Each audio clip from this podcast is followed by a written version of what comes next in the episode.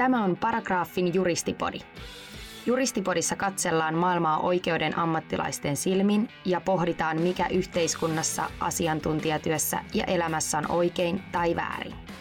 Ohjelman isäntänä toimii Paragraafin toimitusjohtaja Jaar Juhan Heede. Tervetuloa Juristipodin pariin. Kesälomat on nyt lusittu ja viimeisetkin palailevat duunien äärelle ja me startataan täällä Juristipodin syyskautta uudessa studiossa. Podcastilla on nyt noin vuoden verran mittarissa ja viime kaudella meillä oli kirjava joukko vieraita juristiprofessiosta hyvin monipuolisten teemojen äärellä. Puhuttiin niin työelämästä kuin useista erilaisista oikeudellisista ilmiöistäkin. Syyskaudella jatketaan samaa rataa, eli vieraita on siis luvassa ammattikunnan eri nurkista, mutta kaikkia teemoja yhdistää juristiprofessio. Tänään me keskustellaan työskentelystä liikejuridiikassa ja 22-luvun kehityssuunnista sen saralla. Vieraaksi meille ovat saapuneet Eversets asianajotoimistosta osakas Tuomas Penttilä ja, ja associate Miikka Huttinen. Tervetuloa. Kiitoksia kutsusta. Kiva olla täällä. Kuin myös kiitos. No Tuomas, kuinka kauan sä oot tehnyt liikejuridiikan parissa duunia? Kyllä siitä on vierähtänyt niinkin kauan kuin peräti 13 vuotta. Että aikanaan mä aloitin asianajotoimisto Bytsovin palveluksessa oikkarina ja sille tielle mä oon jäänyt. Että firman nimi on muuttunut siinä matkan varrella monta kertaa, mutta tota, ei ne ole saanut vielä mua sieltä pois potkittua. Eli kyllä tässä on reilu vuosikymmen tullut tätä elämää katseltua. Mikka, koska sä aloitit Everset sille? Mä oon tullut taloon äh, syksyllä 2015 niin ikään ensin oikkarina ja, ja tota, sinne niin sanotusti sitten jäänyt. Eli, eli tota, nyt on viisi vuotta, viisi vuotta matkaa takana ja tota, josta viimeiset reilu pari vuotta nyt sitten valmistumisen jälkeen lakimiehenä. Right.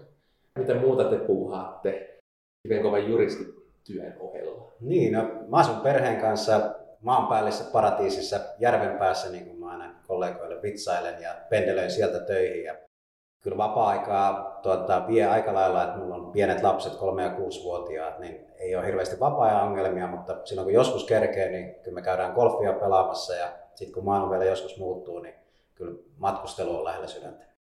Joo, omasta puolesta mä oon kanssa golf-ihmisiä, eli sitä on nyt tullut tuossa palloa tahkottua semmoinen reilu 15 vuotta kohta ja se ylimääräinen aika, mikä tuota kentältä sitten tota, jää vielä sen jälkeen, niin, niin sitten se melkein menee kanssa matkustellessa, mutta tota, viime aikoina tosin ollut hieman hiljaisempaa.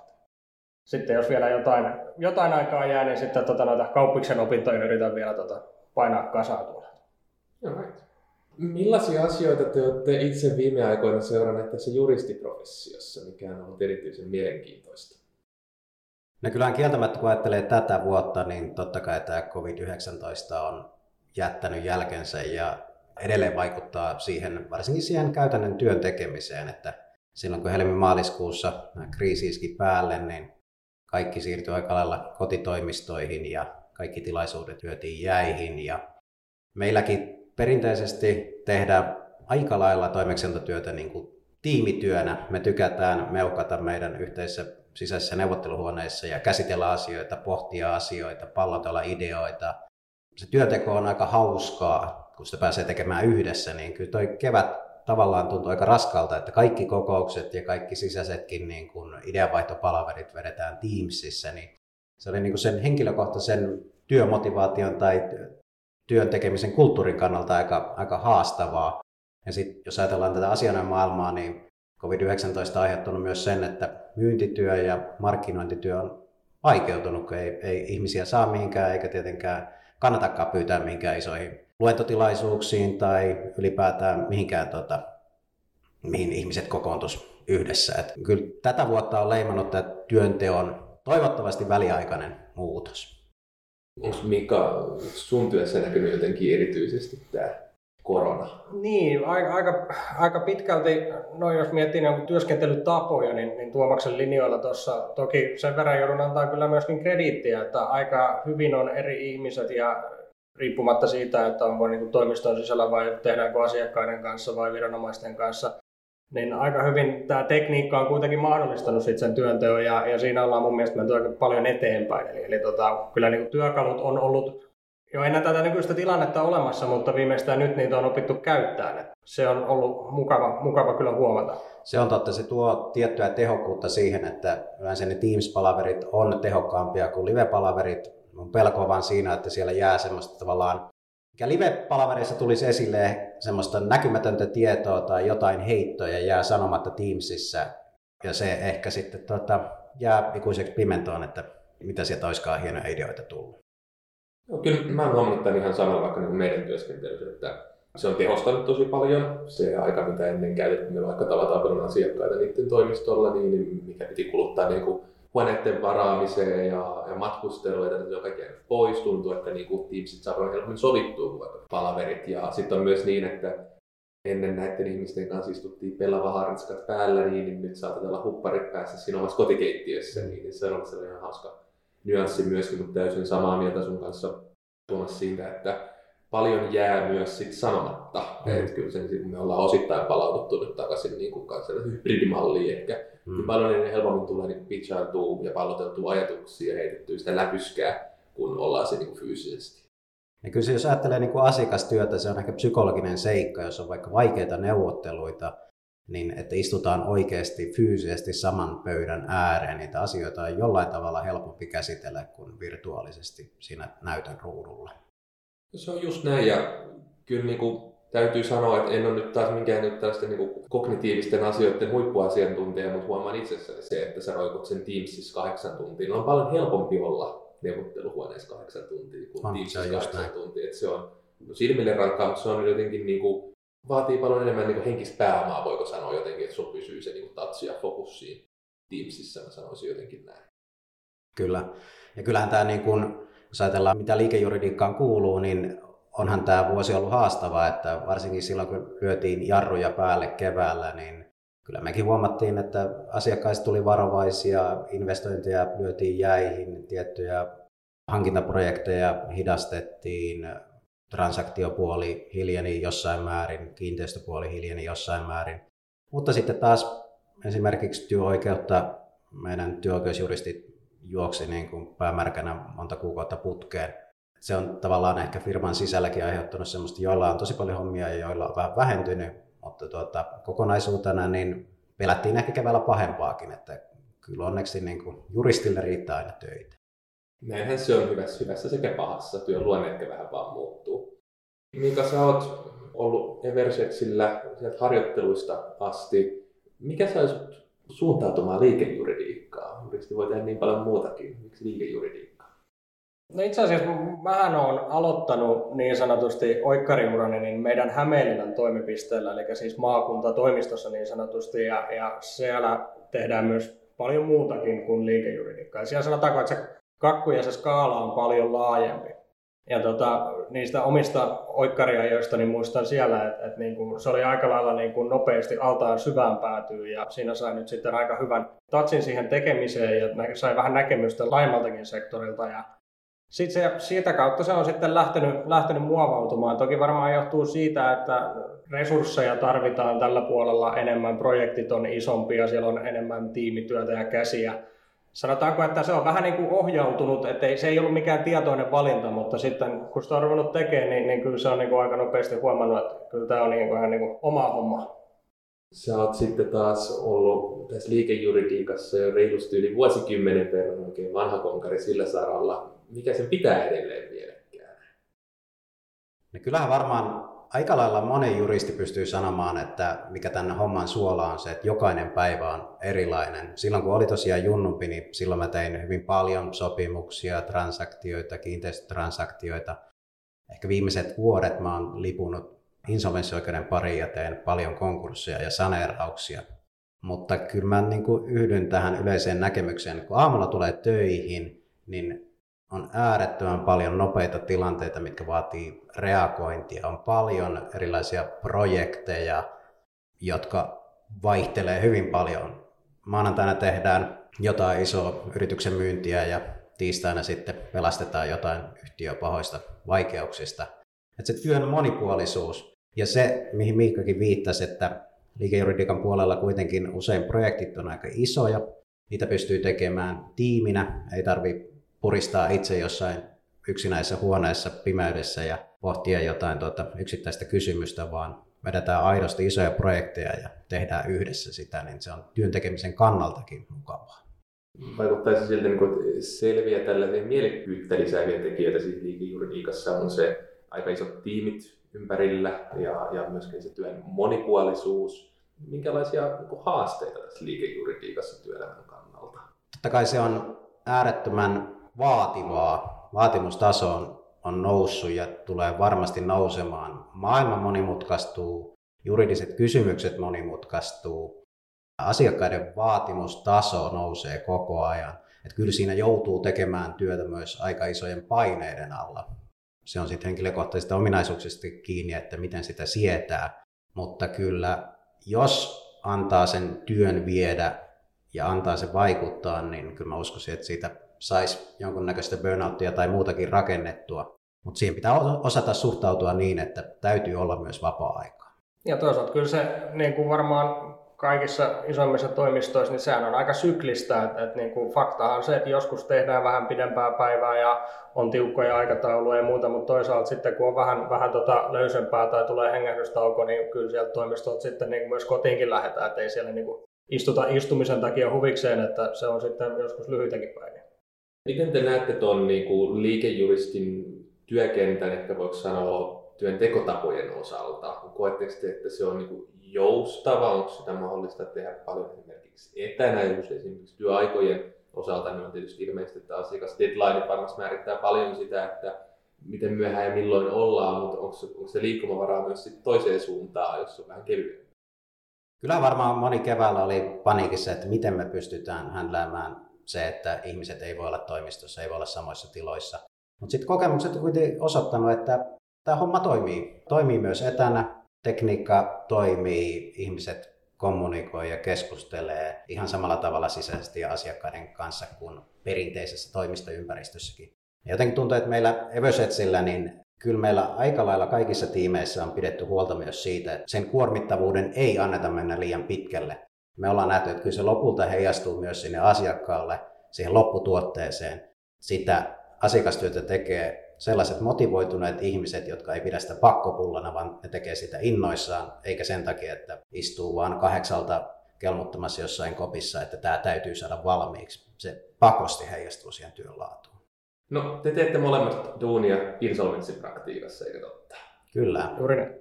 Mitä insolvenssipraktiikassa tehdään isossa liikejuridiikan toimistossa? Tämä meidän sisäiset analyysithan me kiusataan muita juristeja sillä, että insolvenssijuridiikka on sitä kuningasjuridiikkaa, että siinä täytyy osata aivan kaikkea. Että meidän täytyy olla työoikeuseksperttejä, meidän täytyy olla transaktioeksperttejä, meidän täytyy ymmärtää siitä liiketoiminnasta. Ja toisaalta me ollaan sitten semmoisia palomiehiä, jotka hälytetään paikalle, kun, kun tuota, asiat alkaa mennä vähän niin pieleen. Miltä Miika esimerkiksi sun työviikko saattaa tyypillisesti näyttää? Se, se vaihtelee siis tosi paljon. Äh, sanotaanko, että Tuo insolvenssioikeus on myös hyvin projektiluonteista siinä, että, että niin kuin, jos meillä tulee uusia konkurssipesiä, vaikka se alku on aika hektistä, silloin pitää paljon tapahtua lyhyessä ajassa, täytyy saada paljon tietoa, ottaa kokonaisuuksia haltuun, tehdä päätöksiä. Se on se niin kuin kaikista hektisin vaihe ja, ja sitten toisaalta sitten, että jos mennään sitten taas ketjua eteenpäin, niin sitten se rupeaa pikkuhiljaa siitä rauhoittua ja prosessi rupeaa pyöriin sitten, kun nämä menettelyt on suunniteltu pyörivän. Mutta tota, sanotaanko, että ei semmoista perinteistä työpäivää ei voi niin kuin sanoa. Että voi olla, että väännetään jotain kauppakirjaa toimistolla ja seuraavana päivänä, jos, jos käräjäoikeus näin päättää, niin ollaan, ollaan tota, jossain Pohjanmaalla ottamassa konepajan konkurssipesää haltuun ja, ja tota, katselemassa, että mitä tämä tämmöinen konepajateollisuus on syönyt sisäänsä. Te teette käsitykseni mukaan aika tiiviisti yhdessä töitä. Miten te kuvailisitte niin kuin sen partnerin ja associatein yhteistyötä? Miten se toimii tänä päivänä? Siihen liittyy ainakin paljon ennakkokäsityksiä. Näin se varmasti on ja siitä on paljon puhuttu. Niin kuin sanoin jo aikaisemminkin, että jotenkin Eversets on ehkä koostunut vuosien varrella monen pienemmän toimiston yhteenliittymisistä. Meillä on säilynyt ehkä semmoinen perhemäinen työnteon kulttuuri siinä mielessä, että me on totuttu tekemään asioita tiiminä Meillä ei ole mitään hierarkioita. Meillä partnerit, assot, kokeneemmat tekee aika saumattomasti yhdessä. Et siellä me meukataan yhteisessä neuvotteluhuoneessa niin kauan, että löytyy paras ratkaisu mihinkin ongelmaan. Et parhaassa tapauksessa, niin kun, kun meille tulee nuoria tekijöitä, niin otetaan heti mukaan. Tavallaan ei tarvi olla mitään erillisiä coaching-palavereita, vaan me koulutetaan nuoret siinä toimeksiantotyön lomassa, jolloin tavallaan ne on koko ajan mukana siinä, mitä tapahtuu. Ne näkee, että miten näitä asioita pitää nähdä ja miltä kulmilta ajatella. Että se on luonnollinen yhdessä tekemisen kulttuuri, niin mä luulen, että se tuottaa parhaan lopputuloksen. Joo, kyllä mä allekirjoitan kanssa tuon, mikä niin Tuomas sanoi, että mä itse kanssa koen, että niin tämä hierarkia on ehkä vähän semmoinen niin menneisyyden jääne, eli, eli tota, ainakaan mä en ole kokenut koskaan mitään ongelmaa siltä, että me uskallanko mennä joltain partnerilta jotain kysymään. Ja, ja tota, en mä tiedä, ehkä omasta mielestä se tulee osaksi myös siitä, että jos mietitään vaikka niin kuin insolvenssipraktiikkaa, niin ne tapaukset, jotka sitten lopulta meidän pöydälle päätyy, on kuitenkin yleensä sen koko luokan ää, toimeksiantoja, että, että siinä tarvitaan vähän leveämmät hartiat ja, ja sitten kun tosiaan niitä yhdessä ja tiiminä tehdään, niin ehkä myöskin semmoinen päivittäinen tekeminen luo semmoista niin kuin yhtenäistä kulttuuria, että, että niin kuin ei, ei tule semmoisia katkoksia vaikka niin kuin tota, kanssakäymiseen tai jutteluun tai muuta. Että kun kaikki touhutaan yhdessä, niin se tuntuu aika luonnolliselta. Miten sä Tuomas sitten arvioisit noin osakkaan näkökulmasta, että miten se työnkuva sitten erkaantuu siellä niin osakaspolulla suhteessa siihen muuhun asiantuntijaorganisaatioon? No haluaisin sanoa, että ei mitenkään, että kaikkien täytyy pystyä tekemään ihan samoja juttuja, oli se urapolku, steppi, mikä tahansa. Mutta totta kai siihen luonnollisesti tulee oikeasti esimiesvastuuta, HR-vastuuta, firman käytänteiden parantamista, pikkuhiljaa ihan firman liiketaloudellista johtamista ja siihen mukaan menemistä. Ja perinteisesti se on ollut niin, että osakkaiden vastuulla on hankkia se asiakastyö pöytään, että kaikille riittää tekemistä, mutta sen osalta siinäkin on kulttuuri muuttumassa siihen suuntaan, että minä haluaisin ajatella niin, että vaikka meille tulee vastavalmistunut juristi, niin se täytyy saada heti mukaan markkinointityöhön ja myyntityöhön. Et siinäkin täytyy kehittyä ihan samalla tavalla alusta alkaen kuin itse siinä toimeksiantotyössä ja juridiikan kovassa ytimessä. Tämä myyntityö tämä on mielenkiintoinen diskurssi, koska meidän jokavuotisessa työelämätutkimuksessa aina kysytään näiden niin tarpeellisten työelämätaitojen perään juristiprofessiossa ja vastaajat kokevat, että myynti niin kuin 3 prosenttia kaikista vastaajista pitää niin kuin myyntiä niin kuin relevanttina työelämätaitona. Ja jos nyt olen tämän profession todellisuuden ymmärtänyt oikein, niin se pitäisi olla huomattavasti korkeampi luku. Mitä juristin myyntityö liikejuridiikassa, mitä se käytännössä tarkoittaa? Siihen on varmaan liittynyt sellainen peikko, että juristit on oikeasti hahmottanut vasta menneenä vuosikymmenenä se, että tätäkin täytyy myydä. Ei voida enää istua missään norsulutornissa ja odottaa, että se asiakas soittaa sinulle ja sanoo, että minulla on tällainen ongelma.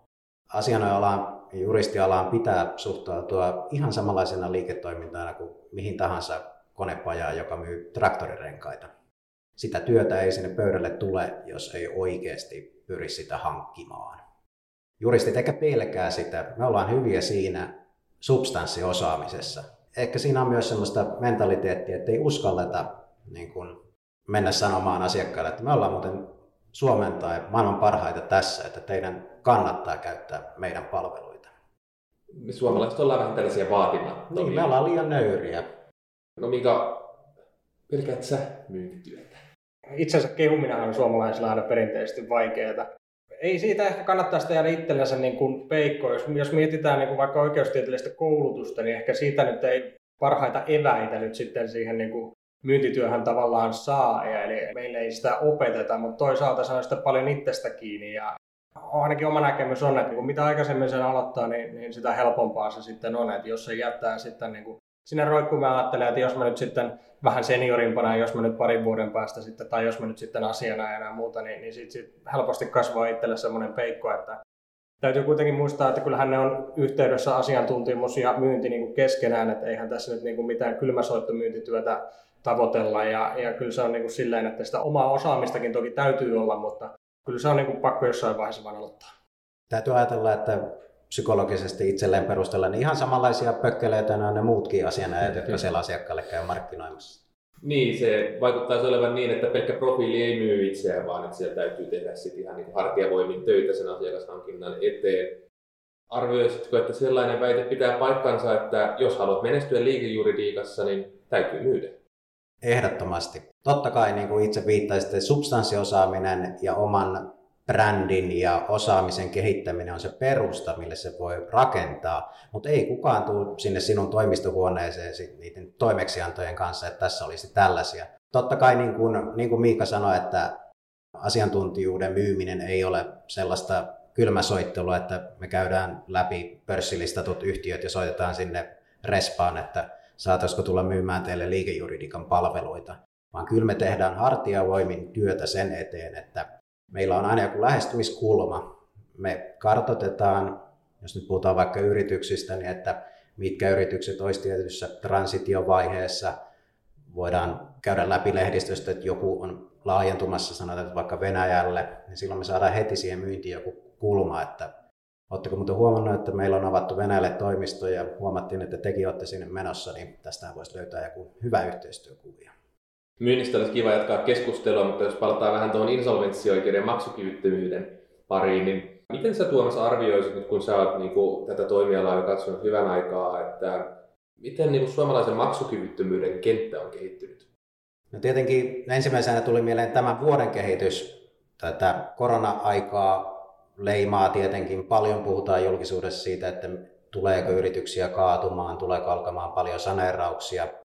Mutta tuota, ehkä viime vuosikymmenen, jos ajatellaan niin jo 90-luvun alussa sen edellisen laman jälkiseurauksenahan säädettiin sitten esimerkiksi laki tästä sanerausmenettelystä ja silloin ryhdyttiin ehkä suhtautumaan vähän pehmeämmin siihen, että ei annettu sellaisten yritysten kaatua, jolla on oikeasti elämisen mahdollisuus. Ja kyllä se niin kuin maksukyvyttömyys on muuttunut siihen, että konkurssi alkaa tai saneraus alkaa, niin se ei ole enää semmoista, että mennään laskemaan jakoavaimet ja laitetaan ne myyntiin tuonne nettihuutokauppaan, vaan kyllä se niin kuin liikejuridiikka-mainen lähtökulma on ruvennut tulemaan sillekin alueelle, eli me pyritään kartottamaan, pystytäänkö tiettyjä liiketoimintaa myymään toimivana kokonaisuuksina, järjestetään aidosti aitoja DD-prosesseja, myyntiprosesseja. Se ei ole enää semmoista niin kuin pelkän sen rasvaraudan myymistä, vaan, vaan tuota, aidosti kansainvälistä liiketoimintaa. Toki semmoisen liiketoiminnan myymistä, joka on kriisissä, mutta parhaimmillaan näistä aiheista voi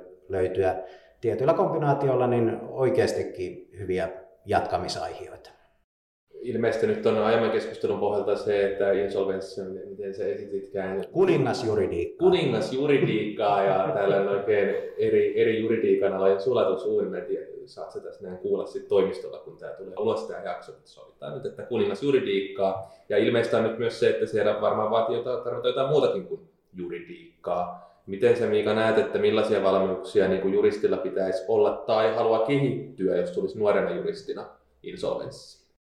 Niin, sanotaanko, että prosessithan on aika lailla niin kuin kirjojen perusteella kaavamaisia ja näyttää aika, aika simppeleitä. Toki niin kuin käytännössä se tekeminen on paljon erilaista. Eli insolvenssioikeus on, niin kuin Tuomas jossain vaiheessa viittasikin, niin aikamoista kaauksen hallintaa. Pitää pystyä tekemään päätöksiä välillä vähän vajavaisin tiedoin.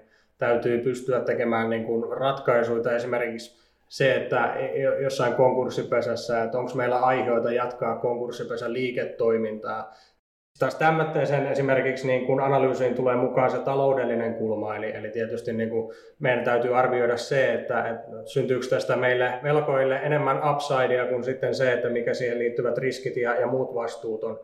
Eli tota, sanotaanko, että se on aika lailla niin kuin juridiikan niin tämmöinen sulatusuuni eri, eri tota, näkökulmineen, mutta myöskin sitten siihen liittyy yllättävän paljon niin kuin myöskin tämmöistä taloudellista näkökulmaa. Sitten se tietysti korostuu varsinkin, kun mennään sinne, sinne tota saneerauspuolelle ja ollaan niin sanotusti elävien potilaiden kanssa tekemisissä. Eli, eli tota, sittenhän se on ihan toinen, toisenlainen maailma ja silloin siinä tarvitaan myöskin sitten enemmän sitä laskentatehoa ja numeropuolen ymmärtämistä.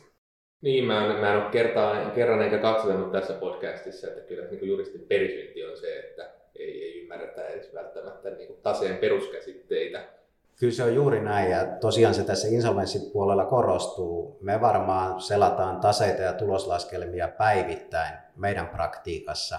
Ja oikeasti me hankitaan siellä ulkopuolista koulutustakin, että me ymmärretään niitä taseteknisiä termejä ja mitä on kirjattu minnekin. Ja tosiaan niin kuin Miika viittasi, jos pelastetaan elävää yritystä, niin kyllä me halutaan oikeasti saneerata sitä yhtiöä, eikä me vaan leikata velkoja ja toivota, että yhtiö sillä vaan selviää, vaan me halutaan oikeasti päästä diskurssiin se yhtiön johdon kanssa siitä, että mikä on mennyt pieleen ja miten siitä kuopasta päästään ylös. Ja se vaatii oikeasti kassavirtojen ja rahoituslaskelmien analysointikykyä. Ja kyllä niin kuin sanotaan, että viikoittain me tehdään aika monimutkaisia Excel-harjoituksia kaikkien maksuvarojen ja muiden suhteen. Se ei onnistu, jos semmoinen talouden ja liiketoiminnan perustuntemus ei ole plakkarissa. Nyt varmaan juuri tällä hetkellä niin edetään suurinta talouskriisiä sitten vuoden 07 finanssikriisiin. Miltä tämä teidän pelikenttä näyttää nyt tällä hetkellä tämän talouskriisin kurimuksessa?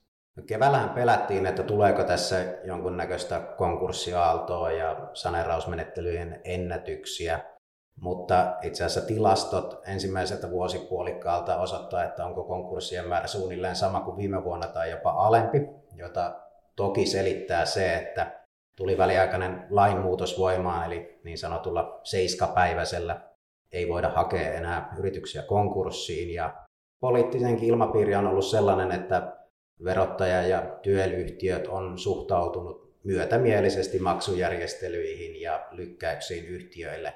Kyllähän tuo kadulla ja käytävillä puhutaan, että onko tässä tulossa jonkunnäköinen konkurssiaalto. Nyt kun näitä ehkä maksusopimukset ja lainmuutokset tässä syksyllä tulee päättymään, niin varmasti siellä on tiettyä painetta.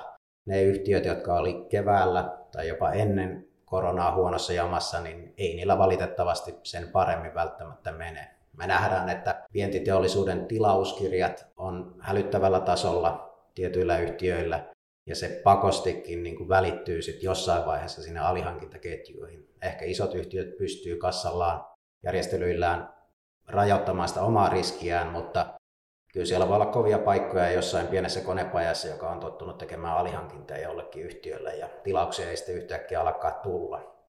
Mutta ei ehkä tule sellaista konkreettista kertaromahdusta, mutta kyllä mä sanoisin, että mielenkiintoinen vuosi valitettavasti tulee olemaan tai seuraavat pari vuotta.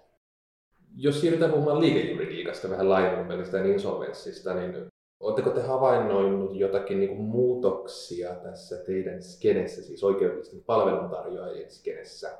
Kyllähän niin kuin asiakkaiden vaatimustaso ja se reagointivaste nousee koko ajan. Meiltä odotetaan vastauksia hyvinkin nopealla aikavälillä. Juridikan kenttä monimutkaistuu. Vaikeisiin asioihin pitää pystyä vastaamaan yhä lyhyemmässä ajassa. Ehkä niin kuin ajatellen asiakasnäkökulmasta, niin me joudutaan tekemään nykyään hyvin paljon enemmän tarjouksia, oikeasti mietittyjä tarjouksia, antamaan kiinteitä hintoja tietyille projekteille, joka on hyvin haastavaa. Ei tiedä, mitä siellä nurkan takana onkaan odottamassa, mutta haastavaa se asiakastyö on ja veikkaanpa, että se tulee yhä haastavammaksi, kun vuodet menee eteenpäin. Kyllä mä allekirjoitan kanssa mitä Tuomas sanoi ja sitten toisaalta mitä tässä itse on toki katsoa vähän lyhyemmällä kiikarilla kuin Tuomas tätä muutosta, mutta kyllä toi, niin toi kansainvälisyys näkyy kans enenevässä määrin ja, ja varsinkin meillä, että ei ole yksi eikä kaksi kertaa viikossa, kun saadaan jostain ulkomaalta toimistolta apupyyntöjä ja, ja selvityspyyntöjä, että tässä olisi tämmöinen ja vähän tarvittaisiin jeesiä ja, ja ihan tulee tuonne omalle tontille, eli insolvenssioikeuteen, että on se sitten kyseessä joku erilainen vakuusjärjestely tai niin kuin pantin pitävyys konkurssissa tai mikä vaan, niin kyllä se niin kuin näkyy yllättävän paljon päivittäisessä. Silloin kun sä siirryit työelämän puolelle, niin tuliko jotakin yllätystä, mitä et odottanut, että, että tällaisen niin kuin liikejuridiikan työelämään kuuluisi?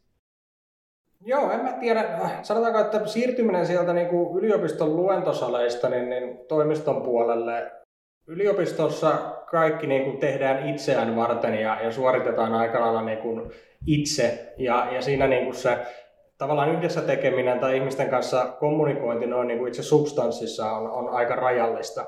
Eli varmaan ehkä eniten tuossa työelämässä, kun on erilaisia tilanteita, on eri asiakkaita, eri projekteja, niin se on entistä enemmän niin kuin vuorovaikutusta henkilöiden kesken ja silloin täytyy unohtaa sitten se kirjamaailma ja semmoinen kaavamaailma ja ruveta suhtautumaan siihen sillä että tämä on niin kuin ihmisten välistä vuorovaikutusta erilaisiin yllättäviinkin tilanteisiin, varautumista ja sanotaanko kommunikointia. Se on just niin kuin Miika sanoi, että yliopistohan antaa äärettömän hyvät lähtökohdat niin kuin monen oikeuden alan kirjalliseen osaamiseen ja oppilaat osaa etsiä tietoa siihen liittyen, mutta sitten kyllä se oikea oppi haetaan työelämässä ja yliopistokin on alkanut hahmottaa tätä, että juristeille täytyy tarjota muutakin työelämän valmiuksia. Esimerkiksi minä ja Miika aletaan vetää tänä syksynä insolvenssioikeuden käytännön kurssia ensimmäistä kertaa tiedekunnan historiassa. Eli käydään läpi pienen opiskelijaporukan kanssa simuloidut konkurssi- ja sanerausmenettely niin tämmöisen roolileikin muodossa. Ja mä luulen, että tämmöinen antaa opiskelijoille aika paljon ja avaa silmiä siihen, että mitä se juridiikka on siellä käytännön työelämässä. No, me ollaan sun kanssa, mikä sitä ikäpolvea, jotka on suunnilleen syntynyt puhelin käteen. Näet sä, että teknologia tulee muuttamaan vaikkapa nuorten juristien työtä tulevaisuudessa? Varmasti niin kuin teknologia tulee mahdollistamaan erilaisia juttuja. Ensin voidaan puhua, puhua työtavoista, eli, eli niin kuin nyt kun ollaan harjoiteltu tätä etätyöskentelyä, niin mä uskoisin, että se tulee jatkossa olemaan enemmässä väärin jollain tasolla trendi, eli kun meillä on olemassa siihen mahdollisuudet, niin se työnteko ei enää niin paljon katso sitä paikkaa. Toisaalta sitten, jos puhutaan niin kuin oikeasti niin kuin teknologiasta tai tekoälystä, niin se on ehkä semmoinen asia, mihin mulla ei ole kauheasti kosketuspintaa. Ja, mutta sen mä voin sanoa, että insolvenssioikeuteen se ei ihan heti tule vaikuttaa. Eli robotti ei hoida meidän konkurssipesiä, mutta toki muussa yhteydessä sitä voidaan, voidaan hyödyntää. Se on ihan käyttökelpoinen väline. Sä mainitsit Tuomas, että asiakkaat odottaa entistä enemmän tehokkuutta ja nopeampaa vastetta. Näet sä, että teknologialla voisi olla tällaisia tehostavia vaikutuksia? Kyllä me nähdään meille tulevissa tarjouspyynnöissä yhä enemmän, että asiakkaat alkaa kiinnittää tämä huomioon. Tarjouspyynnöissä kysytään, että miten me hyödynnetään tekoälyä ja uusia teknologioita niiden toimeksiantojen hoidossa. Ja kyllä se varmasti siellä tavallaan juuritasolla on järkevää, että esimerkiksi jotain laajaa DD-materiaalia tai jonkun valtavan riitelyprojektin mappiröykkiö pystyy joku konekin analysoimaan tietyillä hakusanoilla. Ja vaikea sanoa, miten hienoksi nämä ohjelmat ja muut kehittyykään, mutta ei se tule salamana tapahtumaan. Siellä täytyy olla kuitenkin aina se juristi, joka osaa sitä konetta tai tekoälyä käskeä, että siellä pystytään poimimaan ne olennaiset asiat, mutta aivan varmasti tulee lisäämään tehokkuutta. Mutta että voidaan todeta, että hyvässä ja pahassa kuin myös teknologiassa, niin juristille riittää aina Kyllä se näin tulee olemaan. Hei, kiitos teille paljon vierailusta. Kiitoksia. Kiitos. Oli oikein mukava jutteluhetki. Seuraavassa jaksossa me jatketaan Lakimiesliiton uravalmentajan Heidi Hännikäisen kanssa. Ja me keskustellaan itse asiassa paragraafin vuoden 2020 työelämäbarometrin tuloksista. Mulla on ollut etuoikeus saada vähän vilkaista, mitä sieltä tulee. Ja on havaittavissa tietynlaisia trendimuutoksia esimerkiksi juristien arvostuksissa ja odotuksissa työelämää kohtaan. Näistä lisää seuraavassa jaksossa. Siihen asti Sirjuksessa.